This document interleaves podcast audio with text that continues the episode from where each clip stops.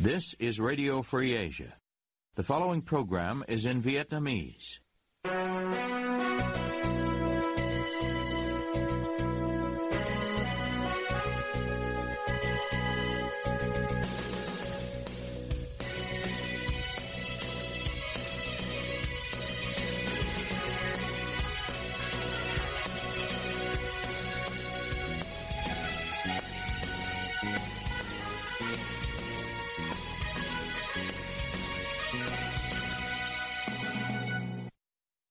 Đây là Đài Á Châu Tự Do, phát đi từ thủ đô Washington, D.C., Hoa Kỳ. Toàn ban cùng Nguyên Lam xin kính chào quý thính giả.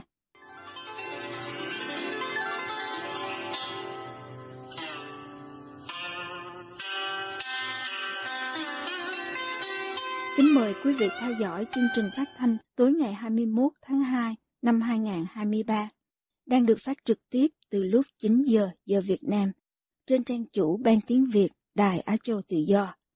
Mở đầu cho chương trình phát thanh hôm nay, mời quý vị đến với bản tin chi tiết.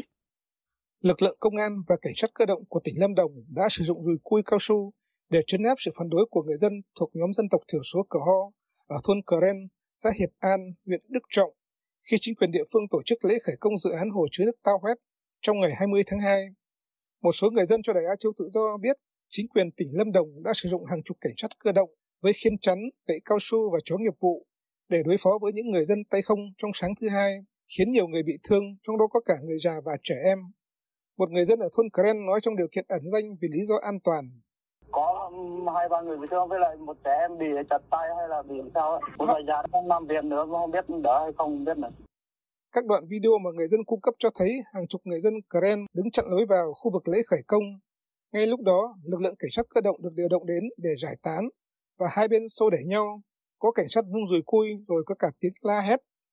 Theo báo Lâm Đồng Online, lễ khởi công dự án hồ chứa nước Tao Hét tại thôn Kren, xã Hiệp An, huyện Đức Trọng được diễn ra vào sáng ngày 20 tháng 2 với sự tham dự của nhiều lãnh đạo tỉnh và huyện.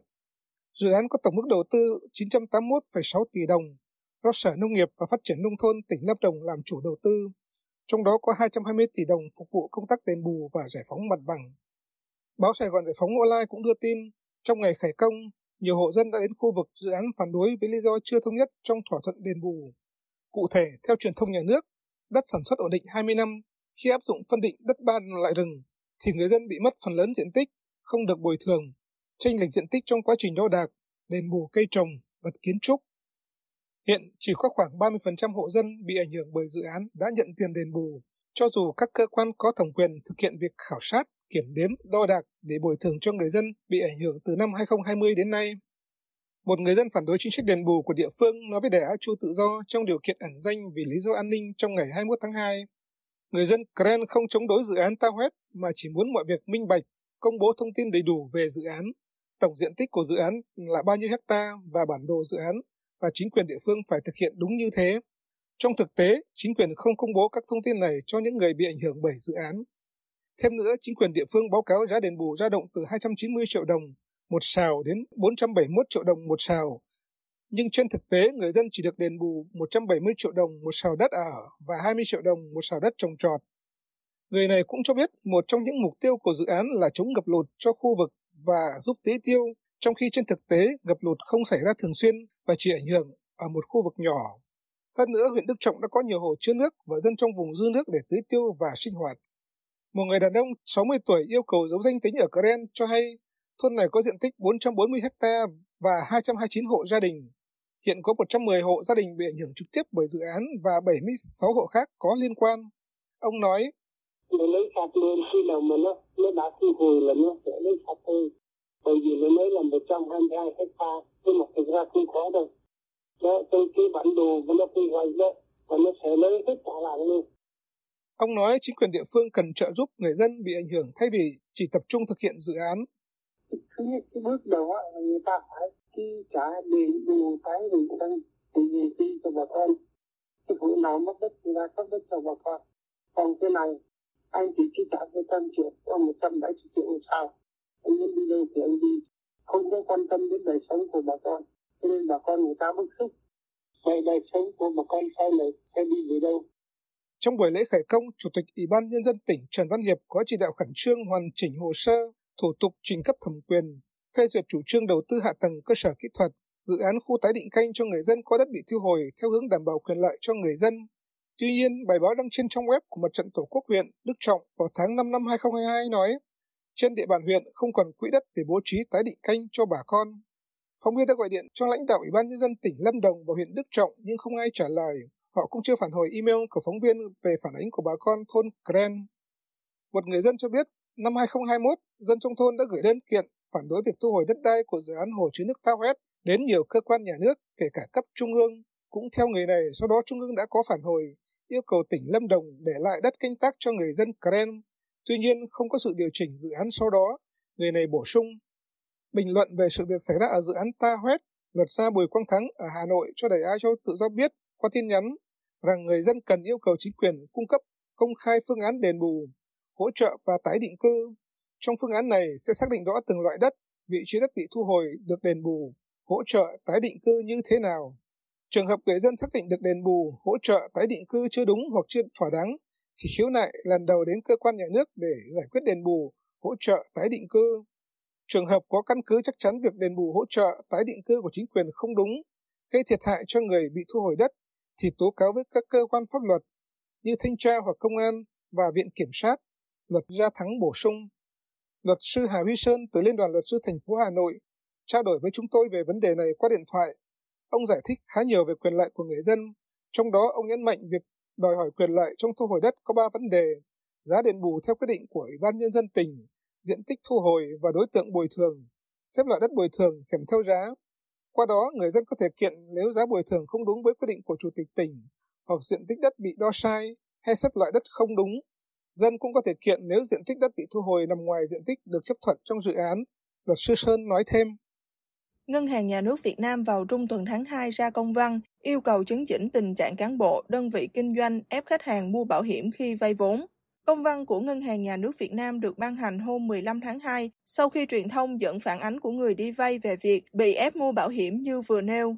Ngân hàng Nhà nước Việt Nam cho biết cơ quan thanh tra của ngân hàng sẽ phối hợp với Cục Quản lý Giám sát Bảo hiểm thuộc Bộ Tài chính để tiến hành thanh tra, xử lý nghiêm các vi phạm trong hoạt động đại lý bảo hiểm của tổ chức tín dụng. Tuần qua, mạng báo Tuổi Trẻ loan tin dẫn bất mãn của nhiều người dân khi phải đi vay vốn ngân hàng. Họ bất mãn vì điều kiện vay buộc mua bảo hiểm nhân thọ. Cụ thể, để có thể vay 100 triệu, người vay phải bỏ ra 15 triệu đồng để mua bảo hiểm nhân thọ. Thực trạng này được nêu rõ diễn ra suốt nhiều năm qua, nhưng đến nay mới được truyền thông phản ánh. Phó Giám đốc Trung tâm đăng kiểm 3502D tại thành phố Ninh Bình, ông Nguyễn Sinh Phú, vào ngày 21 tháng 2 bị bắt giam về tội nhận hối lộ. Công an tỉnh Ninh Bình thông báo biện pháp vừa nêu. Cụ thể, ông Nguyễn Sinh Phú là đăng kiểm viên, phó giám đốc trung tâm 3502D tại phố Bắc Sơn, phường Bích Đào, thành phố Ninh Bình. Từ năm 2021 đến nay, ông Phú nhận tiền của nhiều chủ xe ô tô để cung cấp hồ sơ cải tạo xe cơ giới và giấy chứng nhận kiểm định trái quy định. Số tiền mà ông Phú nhận được công an nói gần 400 triệu đồng. Trong ngày 21 tháng 2, Viện Kiểm sát Nhân dân tỉnh Đắk Lắk thông báo việc phê chuẩn quyết định khởi tố 8 người gồm lãnh đạo, nhân viên thuộc công ty trách nhiệm hữu hạn An Phát và Trung tâm đăng kiểm xe cơ giới 4706D ở xã Hòa Đông, huyện Krông Park, tỉnh Đắk Lắk để điều tra hành vi nhận hối lộ. Trong số này có 6 người bị bắt giam, một người bị cấm đi khỏi nơi cư trú và một người được bảo lãnh tại ngoại. Thống kê cho thấy, tính đến cuối tuần qua, công an tại 26 tỉnh thành phố ở Việt Nam đã tiến hành khám xét trên 50 trung tâm đăng kiểm và chừng 300 người bị khởi tố về các tội danh nhận hối lộ, đưa hối lộ, môi giới hối lộ và giả mạo trong công tác. Công an không chỉ phát hiện vi phạm tại các trung tâm đăng kiểm xe cơ giới đường bộ, mà tại cả trung tâm đăng ký phương tiện đường thủy cũng có sai phạm tương tự. Vào tháng 1 năm 2023, Cục trưởng đăng kiểm Đặng Việt Hà và Cục trưởng Trần Kỳ Hình bị bắt về tội nhận hối lộ. Toàn bộ năm tuyến cáp quang miễn kết nối Internet Việt Nam với quốc tế bị trục trặc và đang phải sửa chữa. Một nhà cung cấp dịch vụ Internet SIP tại Việt Nam cho biết tuyến cáp quang biển SMW3 Đông Nam Á, Trung Đông, Tây Âu được thông báo gặp sự cố vào sáng ngày 21 tháng 12 tại đoạn cáp nối gần Singapore. Đây là lần đầu tiên toàn bộ năm tuyến cáp quang biển nối mạng Internet Việt Nam với quốc tế cùng gặp trục trặc. Trục trặc mới nhất xảy ra vào khi bốn tuyến còn lại vẫn chưa sửa chữa xong. Như tin đã loan, hôm 28 tháng 1, thêm tuyến cáp quang IA Intra-Asia, còn gọi là Liên Á, gặp trục trặc do đứt cáp tại trạm cập bờ Singapore khoảng 130 km. Vụ việc đã làm mất toàn bộ dung lượng kết nối quốc tế từ Việt Nam đi Singapore. Vào ngày 21 tháng 1, tức 30 Tết Quý Mão, tuyến APG Asia Pacific Gateway bị đứt trên nhánh S9 hướng kết nối đi Singapore. Trước đó, từ đầu năm 2022, tuyến cáp quang AAG Asia America Gateway và AAE1 Asia Africa Europe One đã gặp trục trặc và đến nay chưa sửa chữa xong. Năm tuyến cáp quang biển nối Internet Việt Nam với quốc tế gồm APG, AAG, SMW3, AI và AAE1.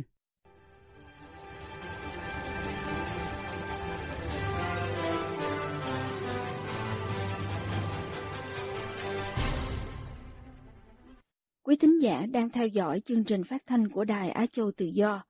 Ngoài các trang Facebook và YouTube, quý vị cũng có thể đón nghe các chương trình phát thanh của đài qua vệ tinh Intelsat 17 băng C ở 66 độ Đông và vệ tinh 19 băng C ở 166 độ Đông. Tiếp nối chương trình, thưa quý vị. Bộ Công an vừa đề xuất bổ sung quy định thăng hàm cấp tướng công an trước thời hạn, đồng thời đề xuất nâng tuổi nghỉ hưu cho sĩ quan. Vì sao đảng ưu ái ngành công an? Mời quý vị theo dõi vấn đề vừa nêu cùng với Trung Khang trong phần sau. Theo dự thảo luật sửa đổi bổ sung một số điều của luật công an nhân dân được chính phủ công bố hôm 7 tháng 2 năm 2023, Bộ Công an đã đề xuất bổ sung quy định về thăng hàm cấp tướng trước thời hạn đối với sĩ quan công an. Cựu Trung tá Vũ Minh Trí trước khi về hưu công tác tại Tổng cục 2 hôm 8 tháng 2 nhận định.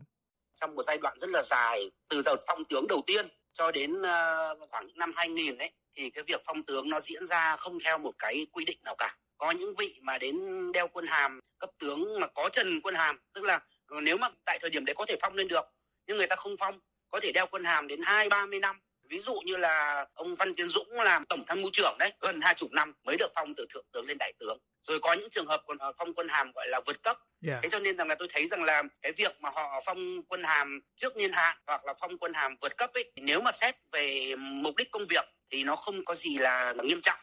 Ông Trí cho rằng nếu việc thăng quân hàm thực hiện đúng quy định, đúng đối tượng, thì việc đấy là việc bình thường. Nhưng ông Trí chỉ lo ngại sẽ bị lợi dụng các quy định để đề bạc, bổ nhiệm những người không thật sự xứng đáng hoặc kéo bè, kéo cánh để đưa nhau lên, thì đó mới là không đúng. Ông Trí nói tiếp. Thực ra là, là luật ấy, thì nó sẽ đồng bộ với cả nhiều những cái quy định khác ví dụ như là quy định mà cấp giám đốc của công an thành phố Hà Nội, thành phố Hồ Chí Minh chẳng hạn, Trần Quân Hàm lên đến trung tướng. Thế nhưng mà bên lại đưa một người là quân hàm thượng tá chẳng hạn lên làm giám đốc công an hai thành phố đấy chẳng hạn ấy thì rõ ràng rằng là cái việc chỉ huy điều hành nó không phù hợp và cái năng lực phẩm chất của người đấy nếu đáp ứng được đúng vị trí đấy thì họ đeo quân hàm như vậy cũng là một sự thiệt thòi cho bản thân họ thì rõ ràng rằng là nếu mà một ông thượng tá mà chỉ huy những ông phó giám đốc là thiếu tướng hay là những ông trưởng phòng đều là đại tá cả ấy, thì nó cũng quả thực là có khó khăn trong công việc. Cụ thể, Bộ này đề nghị sửa đổi Điều 25 Luật Công an Nhân dân hiện hành, bổ sung 6 vị trí có cấp bậc hàm cấp tướng trong lực lượng công an. Trong đó, một vị trí có cấp hàm cao nhất là Thượng tướng, nâng tổng số vị trí cấp hàm Thượng tướng trong lực lượng công an lên 7 người.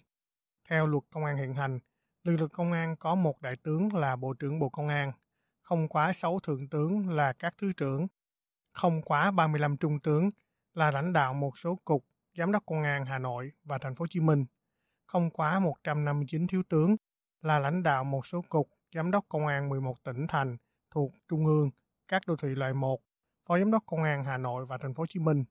Tổng số tướng lĩnh trong lực lượng công an tối đa là 201 người. Anh Võ Minh Đức từng là trưởng ban dân vận của một sư đoàn thuộc Quân đội Nhân dân Việt Nam của những năm 90 khi trả lời đã cho tự do liên quan vấn đề này cho rằng. Khoảng à, 20 năm trở lại đây á thì đúng là cái số tướng nó, nó nhảy lên cao lắm tướng nhiều lắm. Mà thực sự cái chất lượng những người được phong hàm tướng bây giờ cái chất lượng nó cũng rất kém mà. Tài năng đức độ là tôi nói là rất là là là hạn chế cái cảm nhận của tôi thế này nè. Từ sau khi mà bắt đầu là nền kinh tế thị trường, đất nước nó có đổi mới, chất lượng cuộc sống nó nâng lực xíu á, thì cái việc phong tướng tôi lờ mờ nhận ra rằng hình như là các ông cho nhau cái bổng lộc á, thì phong tướng là coi như là thứ nhất là lương thì cao rồi. Và theo cái quy định ngày tôi còn ở quân đội thì tôi biết là khi về hưu lương tướng là được giữ nguyên si không bị mất đồng nào. Còn nếu mà mang hàm mà đại tá thì lương kịch trần cũng chỉ đến 75% lương hưu á. Cũng trong dự thảo luật sửa đổi, Bộ Công an cũng đề xuất sửa đổi về hạn tuổi phục vụ của sĩ quan, hạ sĩ quan công an nhân dân lên thêm 2 năm. Cụ thể cấp úy nâng từ 53 lên 55 tuổi, cấp thiếu tá trung tá nâng từ 55 lên 57 tuổi đối với nam, 53 lên 55 với nữ, thường tá nâng từ 56 lên 58 tuổi với nam, 55 lên 58 tuổi với nữ, đại tá nâng từ 60 lên 62 tuổi với nam, từ 55 lên 60 tuổi với nữ, cấp tướng nâng lên 62 tuổi với nam và 60 tuổi với nữ. Nhiều năm qua, có nhiều vụ bê bối của ngành công an bị đưa ra công luận. Nổi tiếng nhất là ông Phan Văn Anh Vũ, tức Vũ Nhôm, mang quân hàm thượng tá công an, bị bắt và truy tố liên quan đến tham nhũng. Hai viên tướng công an bị bắt vì tổ chức đánh bạc. Nhiều tướng trong quân đội và công an Việt Nam bị kỷ luật vì tham nhũng, lợi dụng chức vụ quyền hạn để làm những chuyện sai trái. Đơn cử như năm 2018, cựu trung tướng công an, tổng cục trưởng tổng cục cảnh sát Phan Văn Vĩnh bị tuyên 9 năm tù và cựu thiếu tướng Nguyễn Thanh Hóa, nguyên cục trưởng cục phòng chống tội phạm công nghệ cao, bị phạt 10 năm tù vì những liên can đến đường dây đánh bạc ngàn tỷ trên mạng. Đến năm 2019, ông Phan Hữu Tuấn, cựu phó tổng cục tình báo Bộ Công an, bị tuyên tổng cộng 12 năm tù và ông Phan Hữu Bách, cựu phó cục trưởng B61 Tổng cục Tình báo Bộ Công an, cũng bị tuyên tổng cộng 11 năm tù. Cả hai đều bị kết tội cố ý làm lộ bí mật nhà nước. Tuy nhiên, nhiều nhân vật xuất thân từ công an hiện vẫn giữ những vị trí quan trọng trong Bộ Chính trị và Trung ương Đảng Cộng sản Việt Nam. Dù có nhiều bê bối, nhưng dư luận vẫn cho rằng đảng và nhà nước luôn ưu ái cho ngành công an. Liên quan vấn đề này, cựu trung tá Vũ Minh Trí nhận định tôi thấy điều đấy không còn gì phải bàn cãi bởi vì nó thể hiện rất rõ qua cái thứ nhất là ngân sách cấp cho ngành công an. Nó ngân sách nó chỉ thua mỗi ờ, quân đội nó cao gấp nhiều lần ngân sách cấp cho y tế và giáo dục. Thứ hai ấy, cái việc mà nó ưu ái và cấp nhiều ngân sách cho ngành công an ấy, nó còn thể hiện qua việc là phong quân hàm ở cấp cao. Nói chung là cho hầu hết tất cả cái lực lượng sĩ quan công an ấy thì đều được thăng lên những cấp bậc hàm cao hơn rất nhiều so với trước kia. Ví dụ như trước kia ấy ta từng có những bộ trưởng nội vụ như ông Lê Minh Hương hay là ông Bùi Thiện Ngộ ấy thì phong quân hàm cao nhất là đến thượng tướng này. Thế nhưng bây giờ trong những thời gian trở lại đây ấy, thì, thì tất cả các bộ trưởng bộ công an đều phong quân hàm đại tướng. Thứ ba theo ông trí cấp dưới cũng có tình trạng tương tự. Giám đốc công an một tỉnh nhỏ cũng có thể lên quân hàm thiếu tướng. Hay bộ công an trước kia có cục cảnh khuyển huấn luyện nuôi chó nghiệp vụ. Với một ít quân và vài chục con chó mà cục trưởng cũng có thể lên thiếu tướng. Ông trí nói tiếp thế rồi tổng biên tập những cái tờ báo nhỏ của công an tóm lại là không có vai trò lớn trong xã hội như kiểu là hữu ước đấy thậm chí có lên quân hàm trung tướng. Thì cái việc mà thăng quân hàm và đãi ngộ đối với cả cán bộ lực lượng công an ấy là nó rất cao so với cả mặt bằng trong xã hội. Thậm chí là có nhiều phần ấy nó cao hơn cả quân đội mặc dù lực lượng của nó ít thế nhưng mà số tướng của nó thì ngang ngửa không kém gì. Theo ông trí qua ngân sách và đãi ngộ đối với ngành công an cho thấy mối quan tâm lớn nhất của Đảng Cộng sản và chính phủ Việt Nam hiện nay là giữ vững được an ninh chính trị, hay nói cách khác là giữ được vị trí độc tôn lãnh đạo, quản lý nhà nước và xã hội của họ.